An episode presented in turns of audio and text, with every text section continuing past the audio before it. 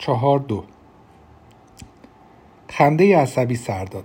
ناگهان دچار دلهوره معمول بیمارانی شده بود که در اتاق انتظار دکتر میترسند نشانه های بیماریشان ناپدید شود. آیا امکان نداشت در دیدار با دکتر کالنکا همه چیز به حال عادی برگردد و ناگهان یادش بیاید که هرگز سیبیل نداشته و پارسال پدرش را به خاک سپرده است؟ یا برعکس. کالنکا با بررسی عکس ها به او حق بدهد. سبیلش را ببیند و او را دیوانه بنامد که چرا با آنیس هم عقیده شده و تن به اشتباهی داده که یک نگاه برای از بین بردنش کافی بوده است. در این صورت پدرش زنده خواهد بود و مرد می تواند به او تلفن کند و بگوید که چه اتفاقی برای آنیس افتاده است. اکنون با بیحالی با دو اندیشه متضاد دست به گریما بود. چنین رویایی را در سر پروراندن زیانبار و خطرناک است یا برعکس لذت این رویا کمکش خواهد کرد تا بخوابد. با این همه چه چیز باعث شده بود او چنین مطیع و سربراه شود؟ گفته های آنیس و ژروم با اندیشیدن به این موضوع نوعی هیجان به او دست می‌داد. هیجان کاراگاهی درگیر با معمایی به ظاهر حل ناشدنی که ناگهان در میابد از آغاز مسئله آن را از زاویه گمراه کننده بررسی کرده است و با تب و تاب احساس می کند با تغییر دیدگاه خود کلید حل معما را به دست خواهد آورد. در واقع تا کنون چه فرضهایی را بررسی کرده بود؟ اول اینکه خودش دیوانه است. اما خب می‌دانست که این فرض حتی اگر زواهر امر نیز علیه او گواهی می‌دادند درست نیست. نشانه های جنون البته این را همیشه می‌توان گفت اما نه. نه خاطراتش کاملا دقیق بودند. بنابراین پدرش زنده بود دوستانش واقعا وجود داشتند و او سیبیلش را تراشیده بود. با تایید این موضوع فرض دومی مطرح می شد آنیس دیوانه است.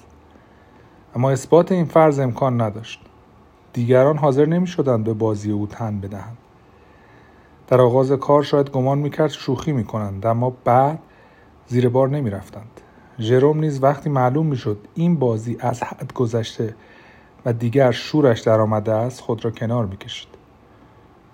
فرض سوم آنیس واقعا شوخی کرده بود آن هم در حدی افراطآمیز و دوستانش را نیز به همراهی با خود برانگیخته بود. اما باز همان اشکال پیش می آمد.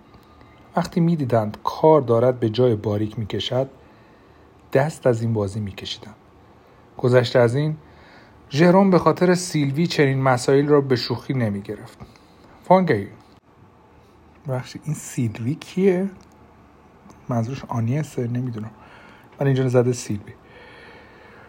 وانگهی طرحی که باید تعبیر می‌دادند به تأخیر افتاده بود و ژروم بیشک صلاح خود را در این می‌دید که شریکش به مؤسسه بیاید و به کار بچسبد نه اینکه افسرده و دمق در خانه بنشیند و گمان کند دیوانه شده است.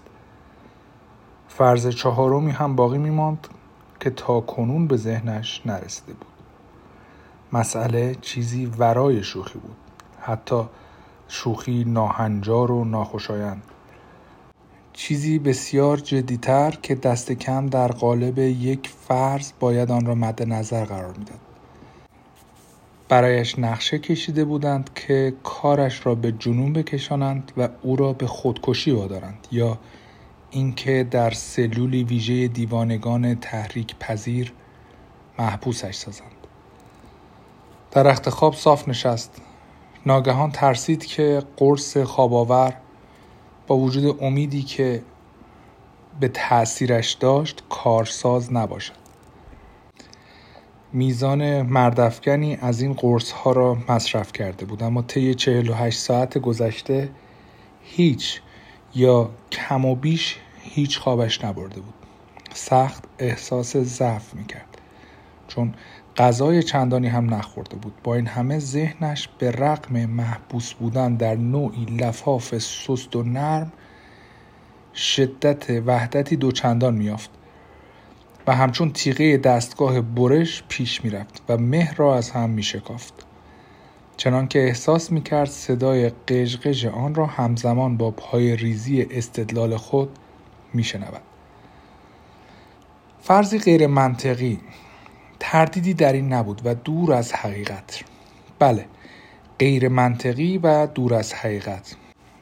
درست مانند برخی فیلم های پلیسی که تعلیق حاکم بر آنها عیب و نقص ساختارشان را میپوشاند. از جمله شیطان صفتان یا هیس هیس شارلوت عزیز. شیطان صفتان فیلمی به کارگردانی هانری جورج کلوزو کارگردان و فیلمنامه نویس فرانسوی و هیس هیس شارلوت عزیز فیلمی به کارگردانی رابرت آلدریج تهیه کننده فیلمنامه نویس و کارگردان آمریکایی. درست مانند برخی فیلم های پلیسی که تعلیق حاکم بر آنها عیب و نقص ساختارشان را میپوشاند. از جمله شیطان صفتان یا هیس هیس شارلوت عزیز که در آنها توتهگران همراه با به صحنه آوردن اشباه فوق طبیعی قلابی وقت خود را صرف آرامش بخشیدن به قربانی بیچارهشان می‌کنند و مدام به او می‌گویند تو خیلی خسته ای عزیزم استراحت کن ناراحتی برطرف میشه. و این درست همان چیزی بود که به او می‌گفتند و به عبارت دیگر خودش به خودش می‌گفت. از کجا معلوم که از این موضوع خاطر جمع نبودند؟ از اینکه فکری چنین غیر منطقی یک در میلیون هم به ذهنش نمی رسید. تا جایی که به خاطر داشت شیطان صفتان از رویدادی واقعی الهام گرفته بود. این فرض آخر آنقدرها هم غیر منطقی و نامعقول نمی نمود از همین رو نزدیک بود اصلا به فکرش نرسد. در این صورت با خیالی آسوده میخوابید و تسلیم ظاهری فریبنده می‌شد. اما اکنون حقیقت بر او آشکار شده بود. باید مواظب می بود نباید وامی داد و باید مسئله را با آرامش بررسی می کرد باید این نکته را برای خود اصل قرار می‌داد که اگر تنها یک توضیح در کار باشد هر قدر هم هولناک بیشک همان درست و معتبر است. بررسی دلایل خود را از سر گرفت. او دیوانه نبود. این یک امتیاز. اکنون به جز سرژ و ورونیک که ممکن بود فری به این شوخی را خورده باشند و به جز سمیرا که ژروم می توانست او تحت تاثیر قرار داده باشد چه کسی دیگری باقی میماند؟ آنیس و ژروم ژروم و آنیس. ترکیب قدیمی متداول. شوهر زن معشوق. جستجویی بیش از این لازم نبود اما این نتیجه گیری ایرادی داشت. اگر آن دو با هم رابطه ای داشتند او متوجه می‌شد و از نشانه هایی به موضوع پی می برد. نه الزاما چنین نبود. کل نقشه ای که کشیده بودند مبتنی بر بیخبری و گمراهی او بود. ایراد دیگر آنیس می توانست تقاضای طلاق کند.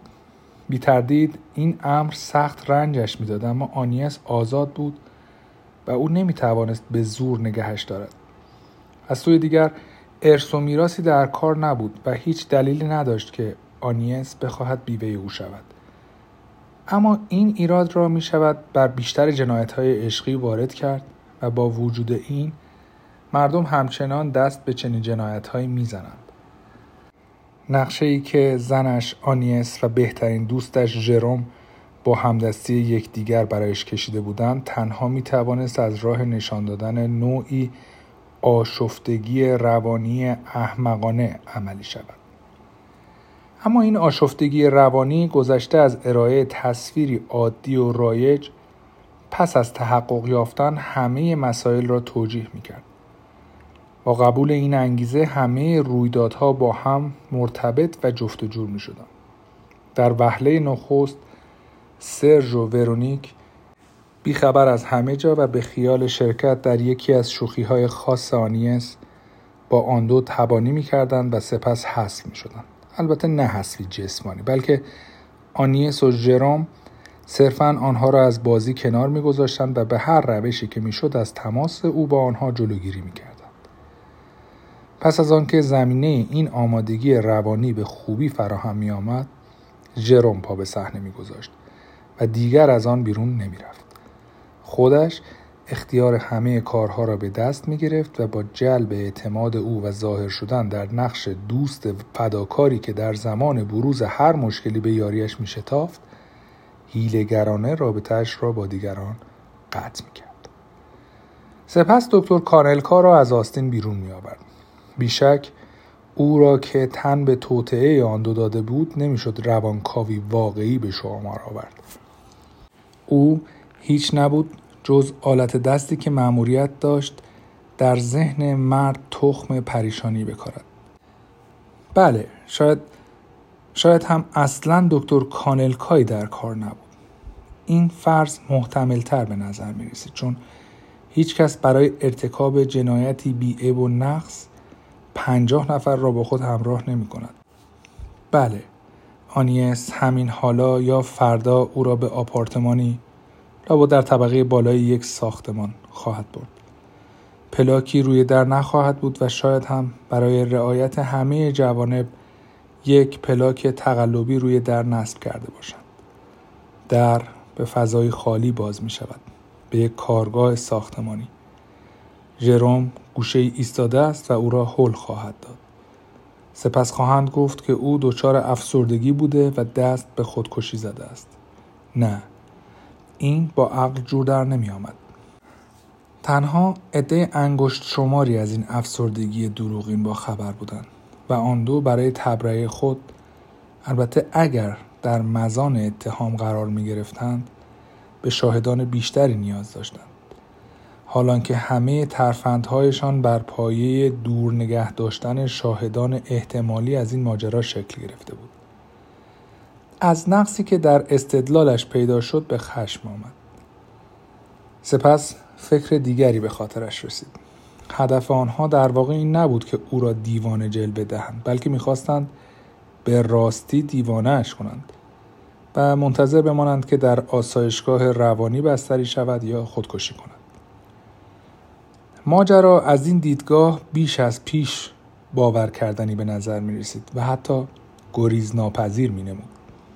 کافی بود آنیس وقتی با هم تنها هستند با سماجت خاطرات او و آنچه را از قطعیتش مطمئن بود انکار کند و با تظاهر به اینکه داستان مایه وحشتش شده است دوباره او را از پا بیاندازد و ژروم نیز در لحظات بحران روانی به کمک آنیس بیاید.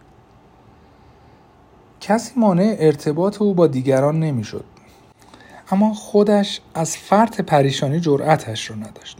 اگر همه این کار را می‌کرد اگر به پدرش یا سرژ و ورونیک تلفن می‌زد اگر به دیدنشان می‌رفت اطمینانی که حاصل می‌کرد همان شب به دست آنیس برباد می‌رفت. آنیس در آغوشش می‌گرفت و با مهربانی تکرار می‌کرد که پدرش مرده است. سپس عصبی می‌شد و در این میان ژروم مثلا تصادفی تلفن می‌زد و با تایید گفته های آنیس مراسم خاک سپاری را برایش تعریف می‌کرد. و این درست حکایت آن خانم کالسکدار بود. تلاشی برای هیچ و پوچ و همانقدر بی سمر که ضربه های بی امان دوم ماهی در تور افتاده. حتی روبرو کردن افراد با یکدیگر مثلا شام خوردن با پدرش و آنیس نیز به محض بازگشت به خانه و تنها شدن بیهوده و باطل می‌شد. مدام از خود خواهد پرسید آیا عقلش را از دست نداده؟ آیا شبه نمی بیند نکند به او دروغ می‌گویند. اما برای چه؟ این داستان از شیطان صفتان به مراتب زیرکانه تر و در عین حال ساده تر بود. ظرف چند روز نتیجه انهدام تدریجی آشکار می شد. از همکنون خود را کنار می کشید. از ساده ترین بررسی ها چشم می پوشید و جرأت نمی کرد از کسی چیزی بپرسد. تا چند روز دیگر آنیس و جروم ماهرانه بدون هیچ خشونتی و حتی بدون همدستی با دیگران به خوبی به او می قبولاندند که دیوانه است و سپس با ملاطفت کارش را به جنون میکشاندند. و اگر آنها را متهم می‌کرد و نشان می‌داد که به نیتشان پی برده است این نیز به دلیل دیگری بر ضد خودش بدل می‌شد. پیشاپیش ناباوری و نومیدی را در چهرهشان می‌دید. آزادش میگذاشتند تا خودش کار را تمام کند و روانش یک سره مختل شود.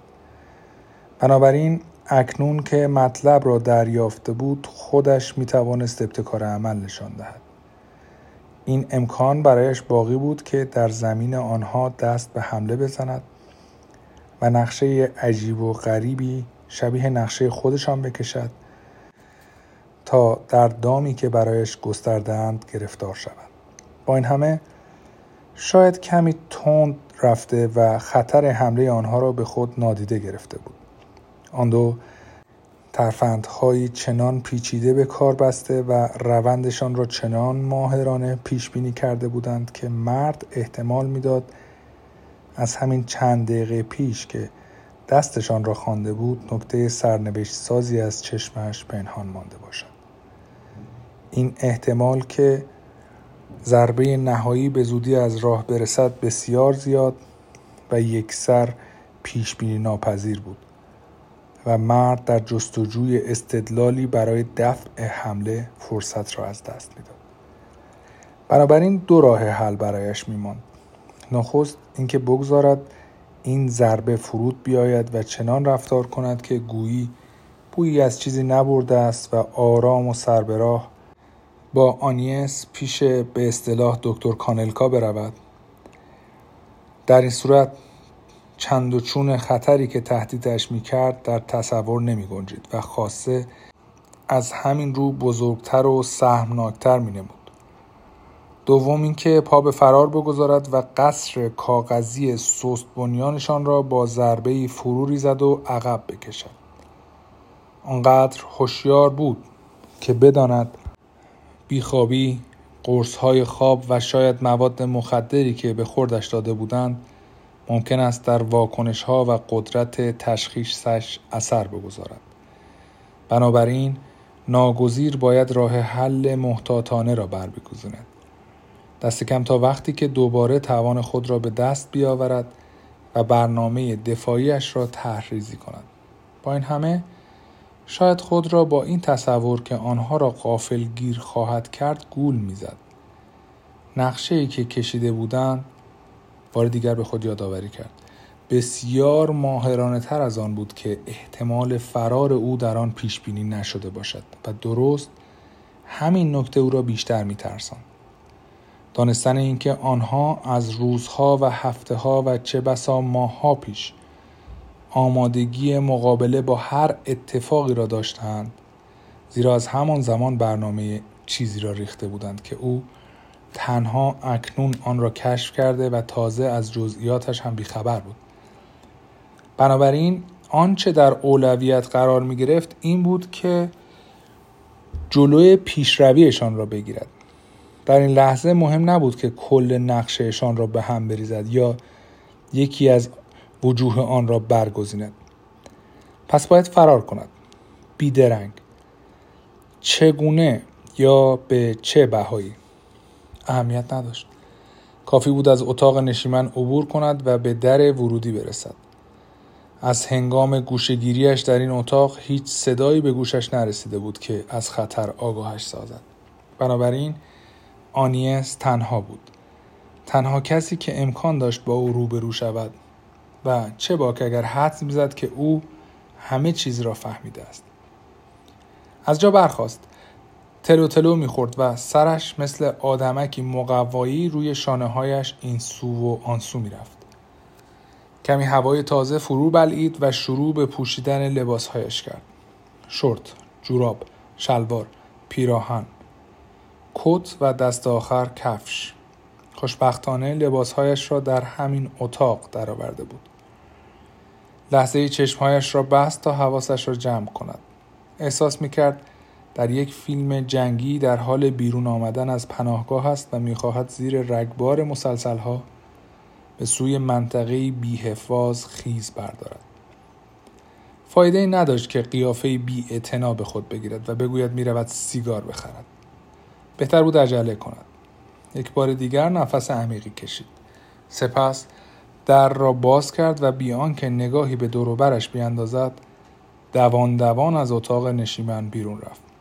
تنها هنگامی که چرخی زد تا در ورودی را باز کند لحظه چشمش به آنیس افتاد. هنوز روی کاناپه نشسته بود. دهان باز کرد تا فریاد بزند. اما مرد دیگر به پاگرد رسیده بود و داشت چهار تا یکی پله ها را پایین می‌رفت.